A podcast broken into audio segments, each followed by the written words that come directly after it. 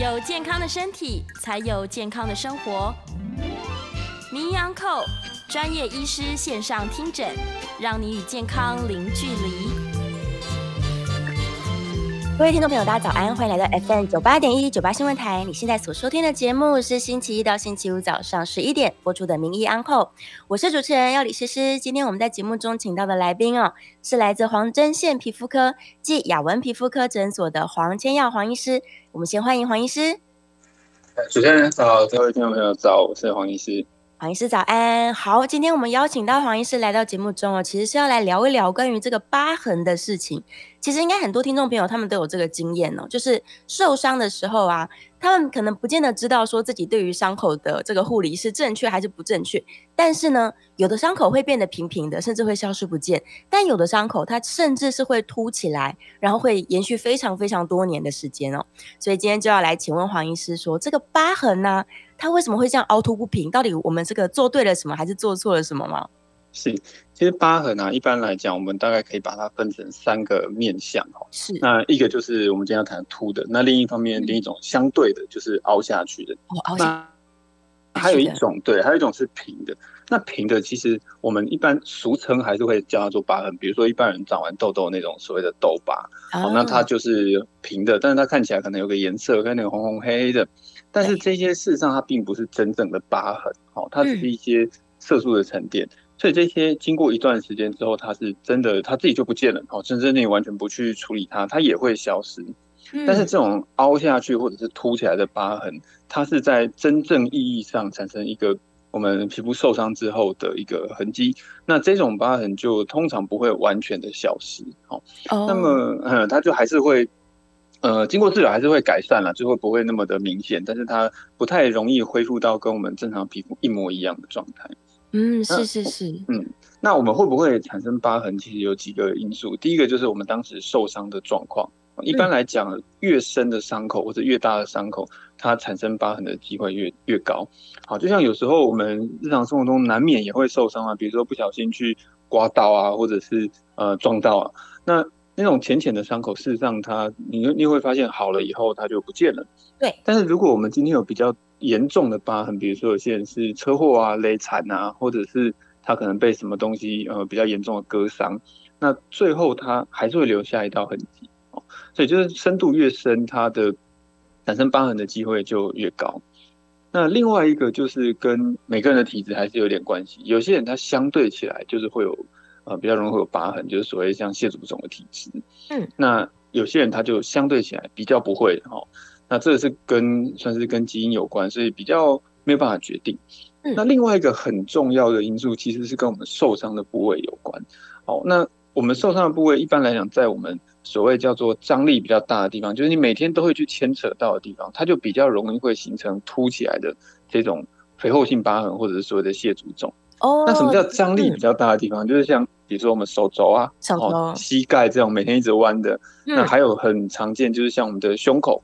嗯，因为其实我们每天手要动来动去，胸口都会去拉到，还有肩膀，哦，那这个都是很容易产生肥厚性疤痕或者蟹足肿的部位。哦，所以是在这个活动比较频繁的地方，如果受伤了，它就算深度没有那么深，它也比较容易会产生凸起来或是凹下去。没错，没错。嗯，是是是。那所以蟹足肿啊，刚医生有提到，它其实是一种体质，就是有的人他只要受伤，他就特别容易这个变成肥厚性的疤痕。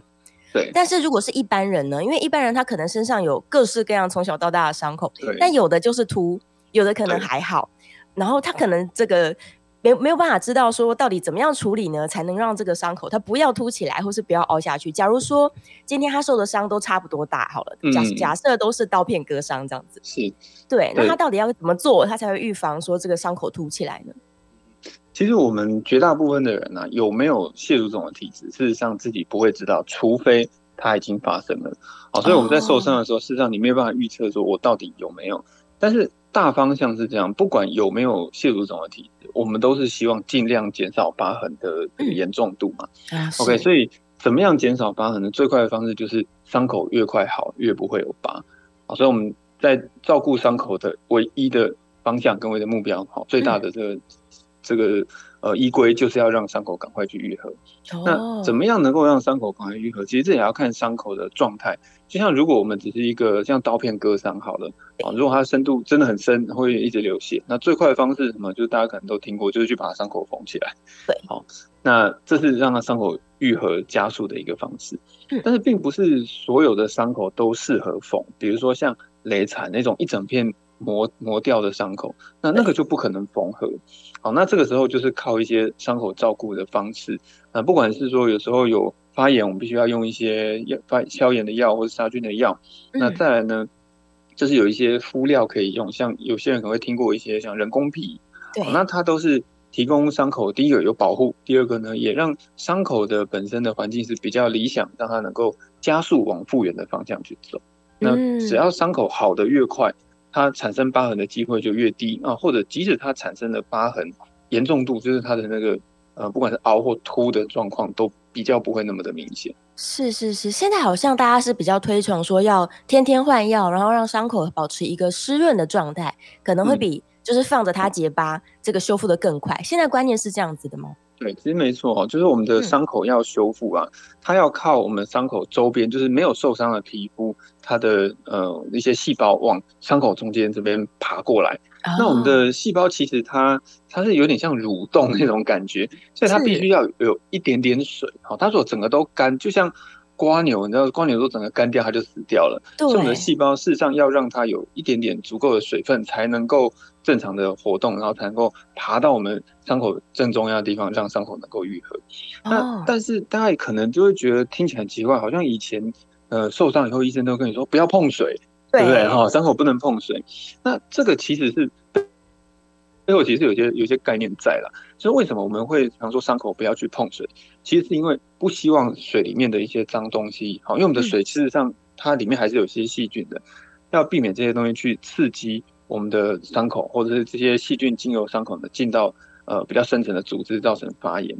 那有些人很听话，他就说好不能碰水，那他连洗澡都不洗，嗯，那就是那块地方他就真的都不敢洗澡，但这样会造成一个状况，就是我们的。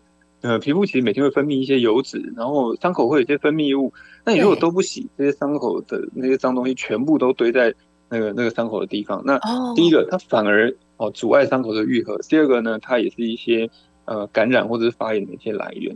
是是是，事实上我们还是要做适度的清洁啊，哈，就是你还是要把一些脏东西把它冲掉。那当然我们在洗的时候，最理想的情况，我们可以去买那种生理食盐水，就是像隐形眼镜用的那种。对，好，那如果说一一时家里没有这样的东西，没关系，就拿那种我们煮过的开水，就是喝的那种。那当然你要放凉啊，不要滚烫，就放凉以后就把就拿那个来冲洗，是把一些脏东西、一些分泌物把它冲掉，那让伤口能够减少这些外来的这些细菌啊或者脏东西的刺激，那这样这样会比较好。那但是呢，我们仍然尽量避免泡水，就是比如说我们洗澡就不要用浴缸哦，用淋浴的时候可以淋完浴赶快。再擦干擦药就可以了。但是你如果泡在浴缸里面，因为那水的量很大嘛，那就比较容易有一些细菌或者是一些刺激。所以这个伤口照顾上，简单来讲，我们还是可以洗，但是呢，不要用大量的水去泡它。哦，使用干净的生理食盐水，把伤口每天清干净，目的是不要让这些脏东西或是细菌附着上去。没错，没错。对，然后再每天换药，保持这伤口有一点微微的湿润。所以这个方式可能是会让伤口，就是第一个像刚刚医生说的，它愈合的更快，然后再来是创造一个它比较好去养肉、让肉长出来的环境。对对对，没错，就是这样。可能就会让疤痕比较不容易这么就是凸起来。对对。所以，假如说他真的没有照顾好，他已经长了一个肥厚性的这种疤痕组织的话，是不是有的人甚至按下去，他会觉得一直都在痛啊？对，其实像这种疤痕的组织，它跟我们正常的皮肤会比较不一样，相对起来它会比较脆弱。所以它很敏感，包括说有时候会痛，哦，那痛有时候是压了会痛，有时候甚至你不碰它，它也会有一点隐隐作痛。是，那有的人是会痒，那另外其实真的最多人感到很困扰，除了外观以外啦，很多很困扰的问题是说它很敏感，比如说它有时候长在像肩膀好了，那肩膀可能我们穿脱衣服，就是那种衣服经过它就破皮了，哇，那就很烦，所以这个其实是造成很多人困扰的一个地方。是是，就不好看，然后又很痛，再来它更容易再次受伤。没错没错。对，那关于这种已经长出来，它就肥厚性的疤痕组织，它怎么办？它难道要把它切掉，再重新长一次吗？呃，这其实是一个方式，但是它是最后的没有方法的方法。对，是。那一般来讲，如果说我们以日常照顾来来说，可以去买叫做细胶片这样子的哦，细胶片。那细胶片，对，细胶片它，其实它看起来很像比较厚的胶带。是。那它跟我们一般在用的人工皮其实不太一样哦。哦，人工皮它它们看起来都是有一点半透明、有点黄黄的，然后又会黏黏的东西，但是其实它是。不太一样的材质，它们的目的事实上也不太一样。嗯，那么细胶片它有几个目的，第一个是它提供一个压力，等于是它把这个疤要往回按这样子的感觉。嗯，好，那第二个呢，它本身也会让我们的疤痕里面比较有弹性，比较有水分，可以让里面的这种疤痕组织呢往正常的方向去去呃恢复。哦，那当然，它毕竟还是一个算日常照护、算辅助的一个。工具了好，那你说它效果能够说非常非常明显，在短期之内就有什么太大的变化，大概也不太容易。啊，但是我觉得它是我们日常针对疤痕的照顾来讲，第一个可以做的。那最少最少，当你把它这样贴起来之后，它对疤痕是一个保护，你就不容易，比如说穿衣服去磨到啦，或者是哦不小心去勾到，让它又破皮流血这样子。对，那当然，如果说经过这样的处理，还是没有太明显的。改善哦，就比如说这个疤痕本身它真的已经太大了，有些比较浅的、比较小的疤痕，真的经过这样呃贴几个月之后，可以到几乎看不见。哦，是。对，但是比较深的，这时候就还是会需要一些医疗的介入，就是用一些比较呃治疗方面的方式啊。是是是。所以细胶片，其实最近很多人在问这个关于什么去疤膏，好像也是有一些细胶成分在里面，它的逻辑是类似的吗？对，它其实是类似的，所以去去疤膏当然也是它也会有帮助。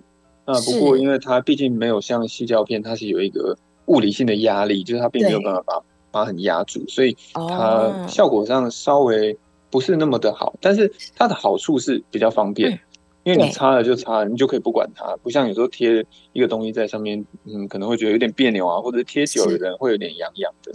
哦，对对对，另外一个选择就是 OK，可以看每个人的喜好跟生活习惯去选。是是是，所以 OK，这个细胶片或者是这个去疤膏，可能大家都是可以在居家护理的时候做一个选择了。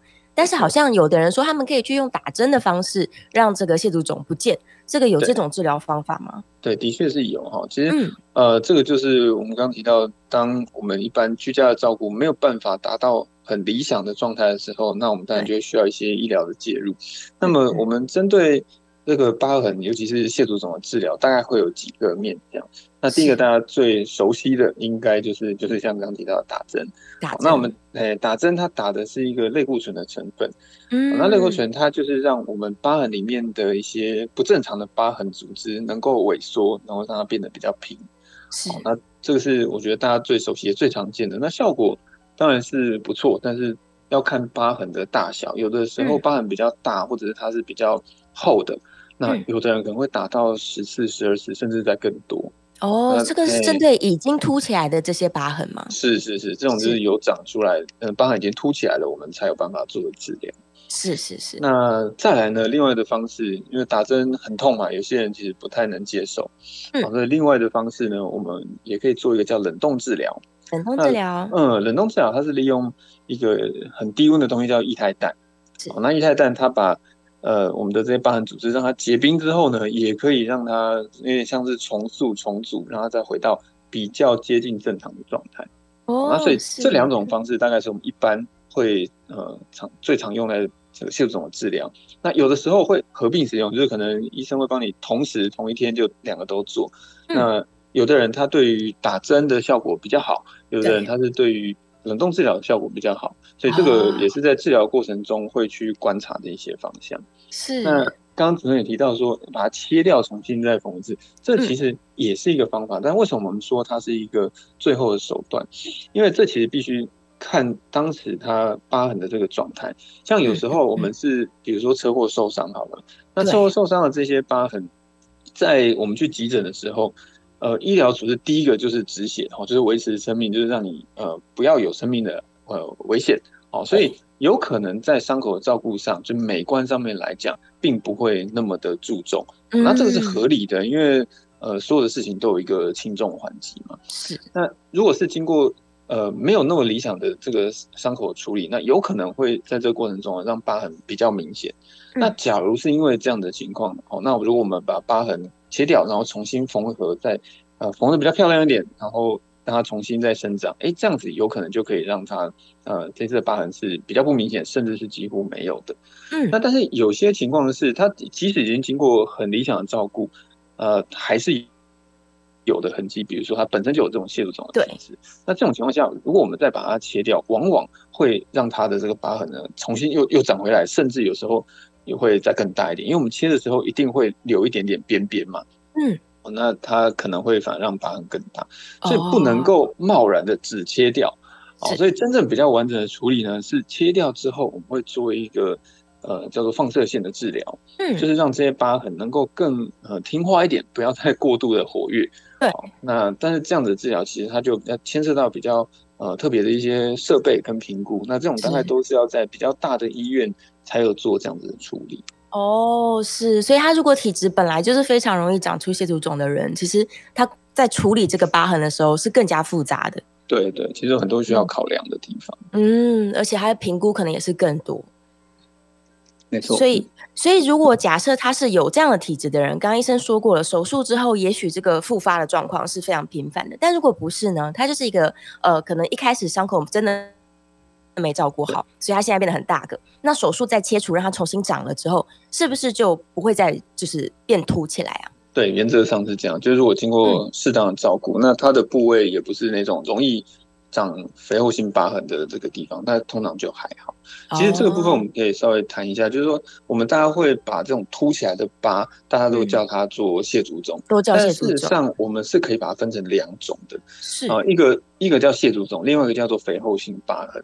那这两个在外观上其实看起来就是猛一看会觉得几乎是一模一样的，但是他们的呃原因跟他之后治疗的这种复原的状态其实会有一点不同。那我们可以简单的去分，就是说这个疤痕如果超过本来的伤口大小，那它就会比较倾向是蟹足肿；但如果它就跟本来的伤口一样大，那这种叫做肥厚性疤痕。哦，那肥厚性疤痕在经过治疗之后，其实它绝大部分是不会复发的，就是只要我们对适当的处理过，它大概就呃哦结束就结束了。但是蟹足肿呢，它就会往疤痕的外面再持续的延伸，所以就算我们把它暂时的呃让它变平了，哈，经过治疗让它改善，但是它复发的机会相对起来是非常高的。哇，所以真的是有些这种体质的人，他可能要对自己的这个皮肤要特别的小心哦，千万不要受伤。没错，就是尽量少受伤。那也比较不适合去开刀啦，就是比如说有一些呃什么整形的手术啦，或者是呃刺青啊，其实刺青蛮蛮容易会造成这。然后还有就是穿耳洞。这种 对，在身上什么开孔啊、涂颜色的，尽量都尽量避免，会比较好哇，所以它只要有任何皮肤上面的伤痕，它都会造成蟹足肿发作起来。对，就是很有很高的机会会有。哦，是，哎，那如果打针的针孔地方也会吧？针孔的机呃机会相对起来比较低，但是我们的确也有看过，在针孔的地方它就冒出来，甚至其实很多人他会觉得我自己也没有受伤，为什么我还是会长这个蟹足肿？常常就是长痘痘，像胸口的地方，长的很多人会在胸口长一些痘痘，那一般人的痘痘可能好了就好了就没事了，对。但是像有蟹足肿体质的人，很容易在长完痘痘的地方就冒出蟹足肿。哇天哪！所以它只是一个痘痘，它甚至连破皮都没有，但就是会就比较 辛苦出来，真的是比较辛苦，没有错。但是呃，提到针孔，我突然想到，有一些这个以前小时候打的疫苗，可能会在身上留下一些疤痕，但大部分的是不会。那原因到底是什么？是因为这疫苗种类不同吗？还是因为它的体质的关系呢？呃，其实我们会看到疫苗打完有疤痕，只大概就只有卡介苗了。是，那卡介苗它为什么会有疤痕？主要就是因为它。伤口的那个持续时间非常久哦，那对，那打完这个卡介苗，它一开始会是一个小红小红的凸起，然后接下来它会变成一个脓包，然后里面就会开始溃烂。好，那哎，那有些人他就是会呃，甚至会有很明显的那脓，必须把它清出来。那整个复原的时间大概会拖一个多月左右。嗯，好，那就像我们前面提到，呃，伤口时间越长。它越容易留疤。那因为它真的时间太久了，所以势必都会留下一些痕迹。那绝大部分人打完卡介苗，就是肩膀上的那个痕迹，大概就是一个浅浅的凹啊，就会觉得哎，旁那个地方有一点不太一样，但是不会说非常非常的明显。但是有些人他有蟹足肿的体质，在这个地方他的卡介苗的痕迹就会变得比较凸起来。嗯，但是因为还好，就是说卡介苗其实都是在我们很小很小的时候打的。对，那小朋友的。呃，皮肤的这个再生跟复原跟我们成人其实有点不太一样，他们绝大部分不会产生太明显的痕迹，所以这个算是呃不幸中的大幸吧。就是即使它产生了一些疤痕组织，它可能也不会这么夸张。对对对对，就是就算它这个其实这个部位算是一个比较严重的受损啊，但是它的修复也会比成人的时候在做这样一一样的受损，可能小孩的修复是更好的，对不对？没错没错，是是是哦。所以刚刚我们提到了关于这个已经长到的蟹足，已经长出来的可能是肥厚性的疤痕组织，不一定是蟹足肿了。它就算过了十几年之后，想要来治疗，还是可以用刚刚医生说的方式去做治疗的吗？对，其实可以，就是它用治疗，其实永远不嫌晚，并不会说，呃，因为久了它就没有效，其实不会。那当然，嗯，我们还是希望说，预防重于治疗，还有早期的介入，就是说，如果他在伤口呃复原的早期，我们很快就能够给他适合的治疗，那当然可以让他的算是复原的顺顺利一点，这样子。嗯。哦，所以在这个疤痕产，就是伤口产生的时候，其实应该是要积极跟就是医生配合的，赶快去把这个伤口做正确的处理，不管是要缝合啊，还是像刚刚医生说的，我们要一直换药，然后维持湿润等等的，就是积极的配合，它才能够真的让蟹足肿不要发生，对不对？是是，对，这伤口的照顾其实真的比较花时间，也比较辛苦，但是只要有努力，都会改善的。哦，所以它其实是要有耐心的。是是，我其实最近自己就有过，就有一大一小的这个受伤的伤口，然后我就发现，你有细心对待的伤口啊，它真的复合愈合起来会非常漂亮。但假如你就是忽略它的话，它就是会就是留一个很难看的疤痕给你看到。没错。所以这个事实上应该是大家的心态啦，就是第一个，你在面对身体的受伤的时候，你有没有足够的耐心？然后来跟医疗资源做一个配合，然后建立正确的观念。像今天黄医师说，正确的方式其实是要让他赶快呃维持湿润，然后每天要清洁。就你认真的去做这些事情，也许对于伤口来说是真的比较好的一个方式。好，我们这个这段节目里面呢，跟大家介绍了非常多关于蟹足肿、关于这个肥厚性的疤痕种种的相关的知识哦。所以，如果大家呢有一些想法，或者是还是有一些疑问的话，我们非常大欢迎大家可以在下一段节目当中扣印进来。我们的扣印专线是零二八三六九三三九八零二八三六九三三九八，欢迎大家可以扣印进来跟我们来讨论一下你关于这个疤痕的种种疑问跟烦恼哦。好，我们休息一下，进一段广告，广告之后马上回来。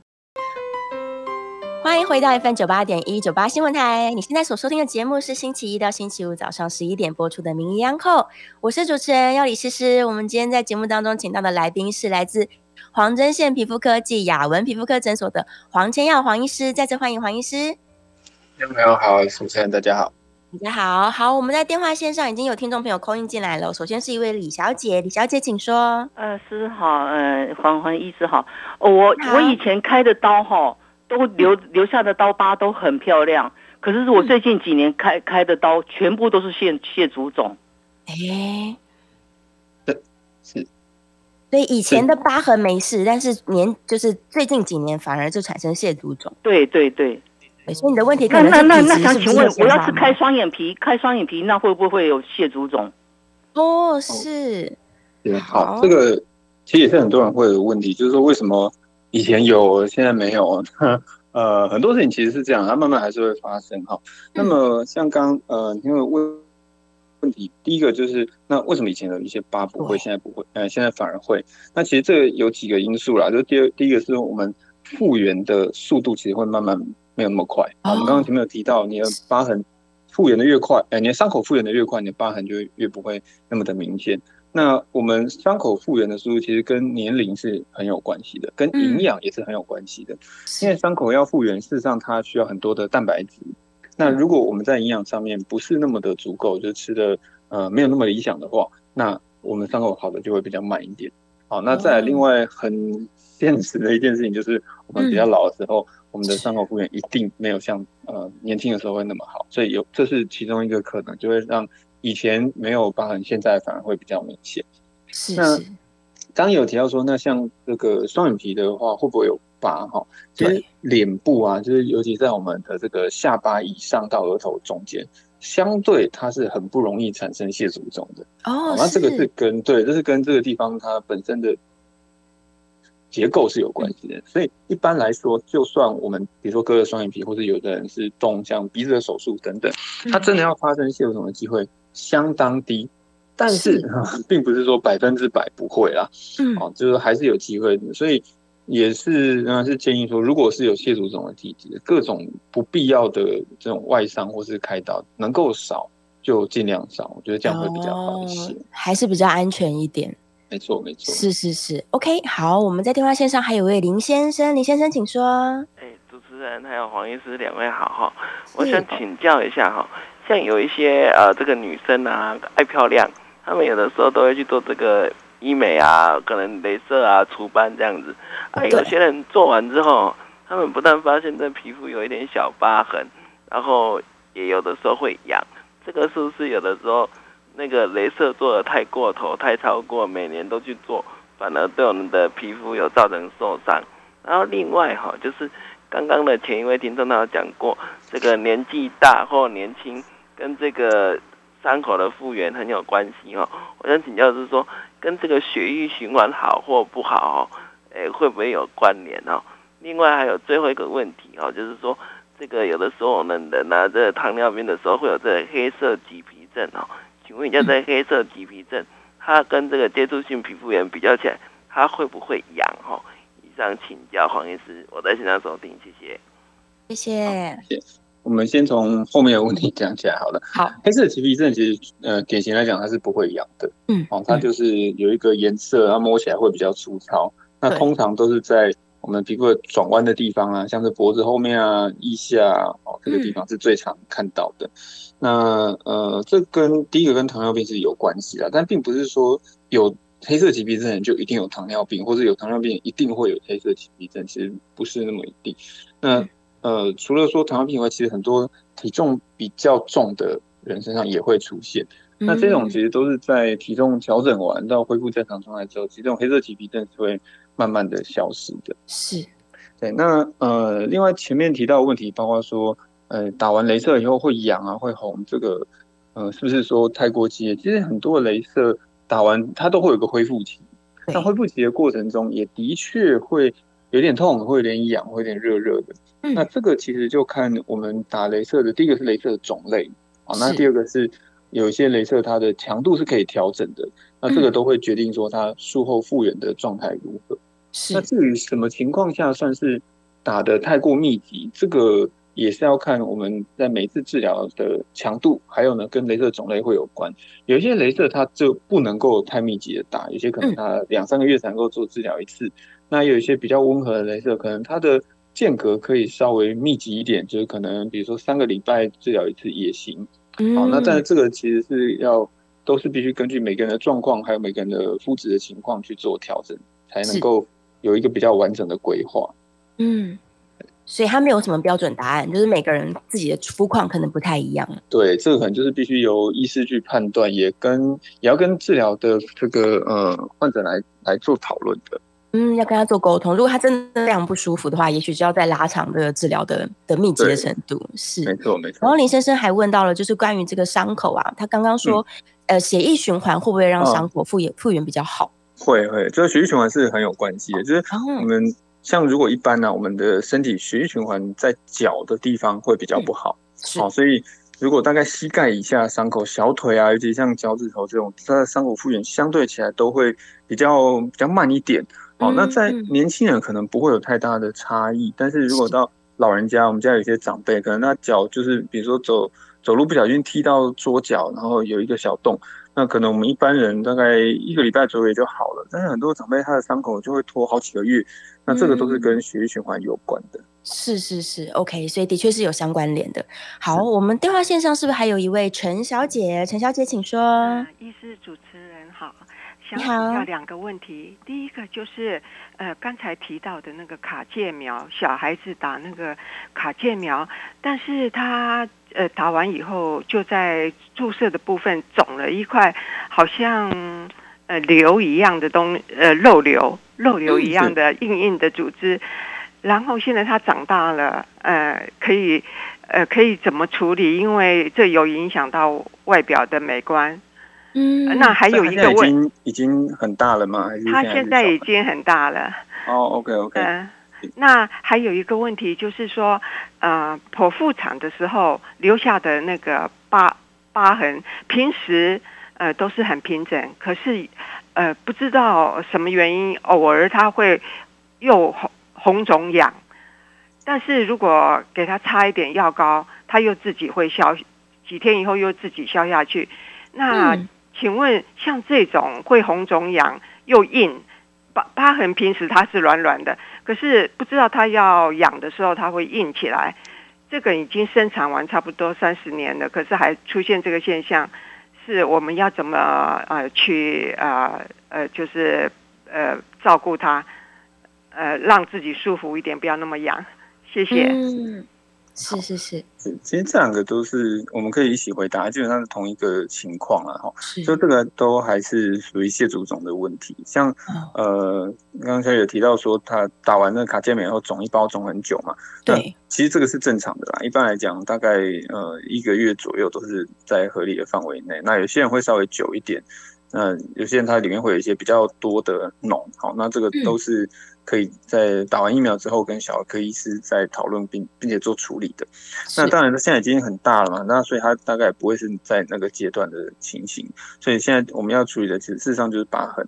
那么针对疤痕，我们呃前面有提到说，大概有几个初步处理方式啦。那第一个，当然我们呃可以打针，哦。打针它是一个方法，可以改善它的那些痒啊，或者是有时候会痛的这个部分。那假如说不是说痛的很难受的情况下，有些人擦药，擦一些消炎的类固醇的药膏，事实上也都有一定程度的改善。嗯，OK，那再来就是像呃那个。剖腹产的疤，好，那这个也是可以用类似的方法去处理。是，那假如说还是打针，可能经过几次的治疗，还是没有办法达到很理想的改善的话，那再来的一个方式就是可以配合呃冷冻治疗，让它再加强一点。那万一真的很困扰、很困扰，或者是真的是太那个范围真的太大，那也可以做切除，然后做放射性的治疗，让疤痕有一个等于是重新再来一次这样子的机会。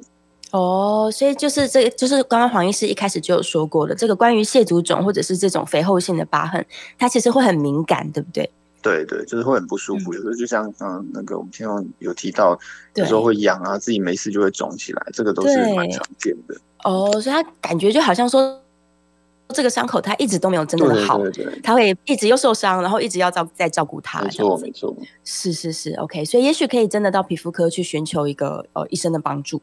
对对，用我们刚刚医生说的方式，可能类固醇的注射或者是涂抹这个药膏等等的，可能都可以帮助伤口做一些这个改善了。对，都会比较好一些，可能会好一些。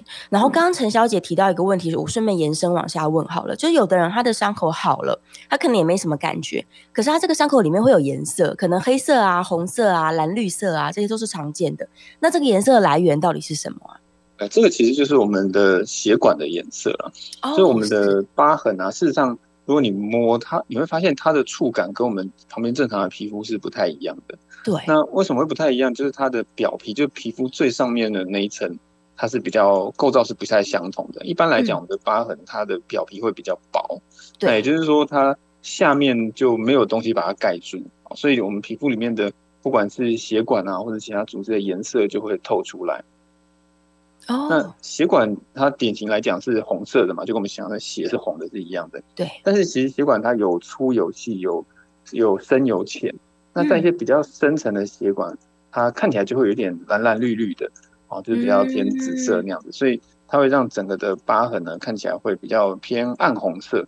那再加上我们皮肤里面还是有一些色素啊，我们是黄种人嘛，所以会有一点点色素。那呃，整个色这些各种，不管是我们皮肤本身的色素啊，或者血管的颜色啊，这样混合起来，就会看起来好像有一点暗沉这样子。对对对，这就是疤痕它会有颜色的主要的原因。哦，原来是这样，因为有些老人家会说这个金包银可能伤口不干净，里面有脏东西，这样。其实只要它不会常常有呃红肿或者化脓的情况，大概呃疤痕里面不太会有所谓长期呃包住一个脓包这样的情形。是是，OK，所以其实不是啊，那个就是我们自己人体组织里面的这个呈现出来的颜色。没错没错，是是，所以大家也不用太紧张，真的还是有疑虑的时候，哎，还是可以去挂一下号。对。问一下皮肤科医生，就大家专业给你一个判断，这样子。对，好，我们这段节目呢，这个回答了非常多听众朋友的问题哦。如果你还是有一些疑虑或者是这个不明白的地方，欢迎大家在下一段节目继续扣音进来。扣音专线是零二八三六九三三九八零二八三六九三三九八。好，我们在下一段节目广告之后呢，很快回来继续跟大家来讨论一下关于这个疤痕跟蟹足肿相关的问题哦。我们稍微休息一下，进一段广告，很快回来。回到 FM 九八点一九八新闻台。你现在所收听的节目是星期一到星期五早上十一点播出的《名医安扣》，我是主持人要李诗诗。我们今天现场的来宾是来自黄针县皮肤科暨雅文皮肤科诊所的黄千耀黄医师，再次欢迎黄医师。朋友好，主持人好。好，回来了。我们刚刚在这个广告期间，有一位听众朋友空音进来问了，他说他这个脚底常常会感觉好像有点。踩在海绵上面的感觉，哎，这个我们这个要问一下黄医师的想 法。是，这这其实比较特别的一个症状啊。那通常来讲，我们会觉得踩在海绵上啊，大家可以去分析它，呃，有有有这样的感觉，就是说它呃好像不太脚踏实地那种样子，就是说你会觉得跟地板好像有一点点呃距离。那这有大概两个比较常见的可能性，第一个就是可能脚底的皮变得比较厚。哦，那脚底皮比较厚的时候，你的那个触感就会不太一样。那么脚底的皮为什么会比较厚呢？它有几个比较常见的原因。第一个跟我们的年龄其实有关系的哈。我们随着年纪啊，我们的皮肤，尤其是脚底的皮，它慢慢增生。那尤其是如果我们常常，比如说有做运动啊，或者长期在久站啊，或者走路比较久，那也会刺激，就有点像长茧这样子的感觉。是，那另外一个原因呢？呃，有人是因为香港脚的关系。香港脚其实它有一种香港脚叫厚皮型的香港脚，它就会让我们的皮变得很厚。那这个时候呢，也会让我们的这个呃触感会有点不太一样。哦，那所以可能会让他觉得就不太舒服。那这是以皮肤的部分来讲。那有些人他会觉得，哎我皮肤明明没事啊，看起来好像就好好的，但是为什么还是会有这种好像踩在海绵上面的感觉，或者觉得触感不太一样呢？嗯，这个就是跟神经会有关。是，哦，那嗯，神经有些小的地方啊，这个我们叫末梢神经。那末梢神经它相对起来是比较容易会有些情况，那也比较等于它比较脆弱就是了。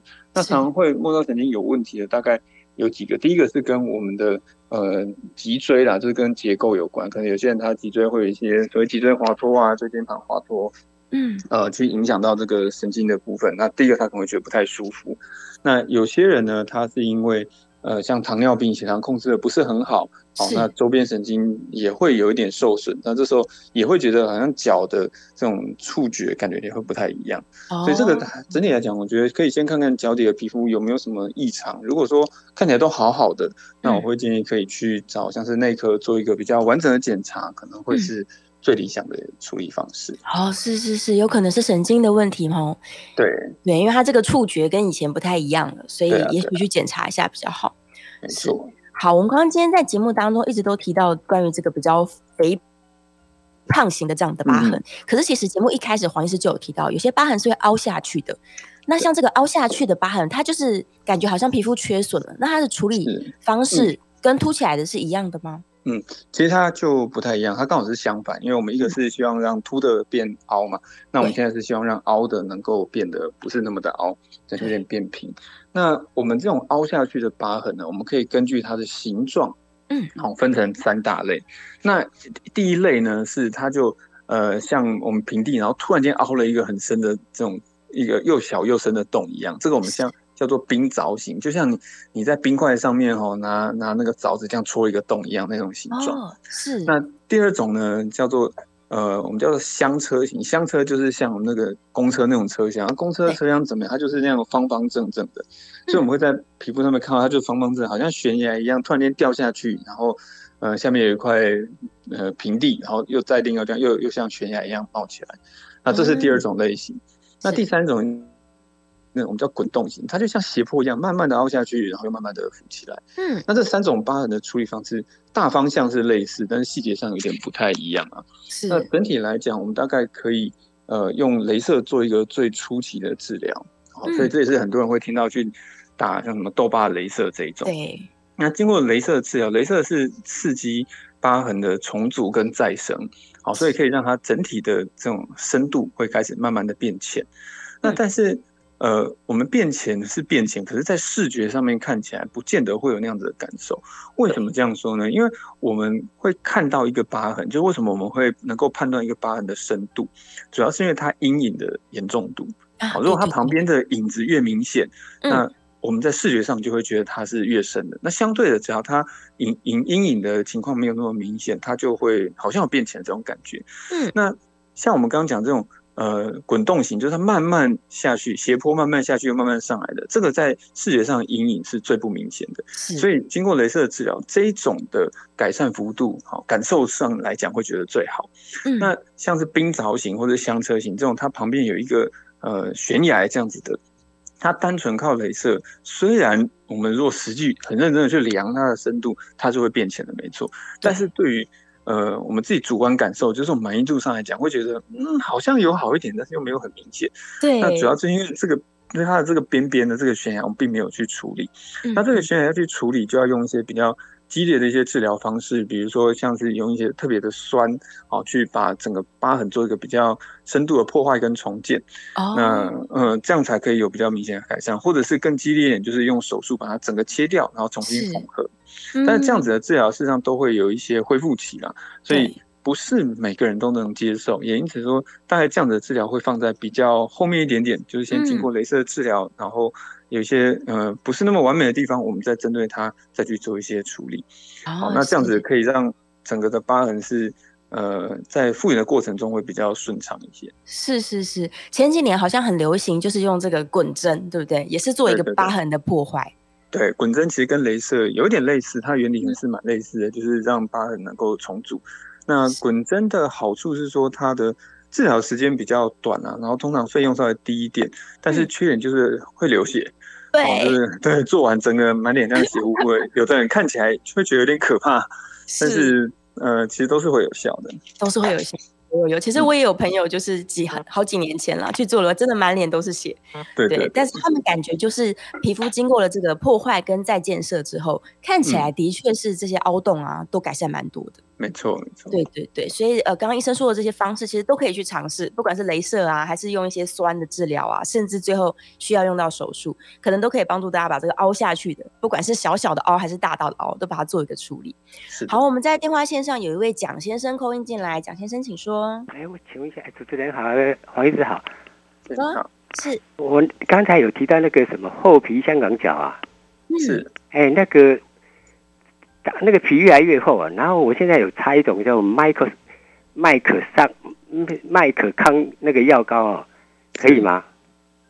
呃，是，好，其实像这种厚皮的香港脚啊，我们在治疗上有一个重点，就是厚皮必须要能够处理掉。就很多人会觉得说，他的香港脚经过治疗以后，为什么一直都没有改善呢？其实就是因为这个厚皮没有弄掉。那厚皮没有弄掉的情况下，我们擦的药事实上非常不容易吸收，所以大部分时候我们擦药就白擦了 哦，白花功夫，因为这个是药没有真正被吸收。对所以像呃以前不知道大家听可能有听过一些东西，就是所谓的什么竹爽啊那一类的，就是、嗯呃泡脚的这这种哦，有呃有有，号对号称可以治疗香港脚的产品，其实它就是把上面的这些厚皮能够去除。那当然，这些厚皮去除有一部分它真的可以让霉菌的量能够减少，达到治疗效果。但是它本身因为并没有杀霉菌的效果嘛，所以嗯它还是必须配合一些抗霉菌的药一起用。对，那等于是这必须要两个同时进行，才能够让治疗是呃真正发挥它完整的效果。嗯哼，是是，所以重点还是要把这个皮给处理掉了。可能有些人他会去做一些足底的去角质的这对对个动对，其实也会有帮助的。对，也会帮助。这重点就是厚皮不去掉，药膏根本进不去，那这个霉菌就没有办法被根治。是的，是是是，好，我们在节目的最后啊，这个想想要请黄医师跟大家建议一下，就是究竟你今天面对一个伤口，你比较理想的态度是怎么样，可以帮助大家避免留下这个不好看的疤痕。对，就是大家当然对于一个伤口都很担心说会留下疤痕，但是我们治疗处理所有的状况呢，都必须有一个轻重缓急跟优先顺序。哦，所以当我们有伤口的时候，第一优先就是伤口一定要赶快好，伤口好的越快，那后续的疤痕才会比较少一点，而不是一开始就很担心说我会不会有疤，我现在是不是就要开始打镭射等等。其实这个 病不是呃第一优先哦，反正疤痕一一定要先处理好。那么疤痕。呃，伤口要处理好，我们就是要让它赶快愈合嘛。好，所以第一个呢，当然是呃，是伤口的状况，我们必须做一些正确的呃初步处理，包括说，如果它是需要缝合的，那我们就去把它缝起来；如果说它是呃不需要缝合的，那我们就是主要是用一些药物或者是一些所谓的敷料来做治疗。好，那大家对于伤口要不要碰水这件事情，其实伤口应该是说，它并不是不能碰水，而是在于说要让它保持清洁跟干净。好，那我们在洗澡的时候，事实上我还是会建议可以做一个适度的清洁，就是把上面的一些脏东西，不管是灰尘啊，或者是一些伤口的分泌物啊，或者是有时候是我们衣服的一些呃，比如说一些棉絮等等，这个东西还是要做清除。那当你在清除的时候，可以稍微温柔一点了哈，因为它会有点东这些东西都会有点粘性嘛。你如果硬去把它抠，第一个你很痛。第二个呢，可能刚伤口刚刚长出来的一些皮又被你抠掉了，啊，所以我们可以用温的哈温的这个毛巾稍微敷一下，让它软化，然后呢，我们轻轻的搓，哦，轻轻的搓就好了。每天弄掉一点点没关系，不要很担心说我一次整块就要把它剥掉，哎，不需要，我们慢慢来，让它能够呃比较温柔的脱落，然后不会去伤到我们的皮肤。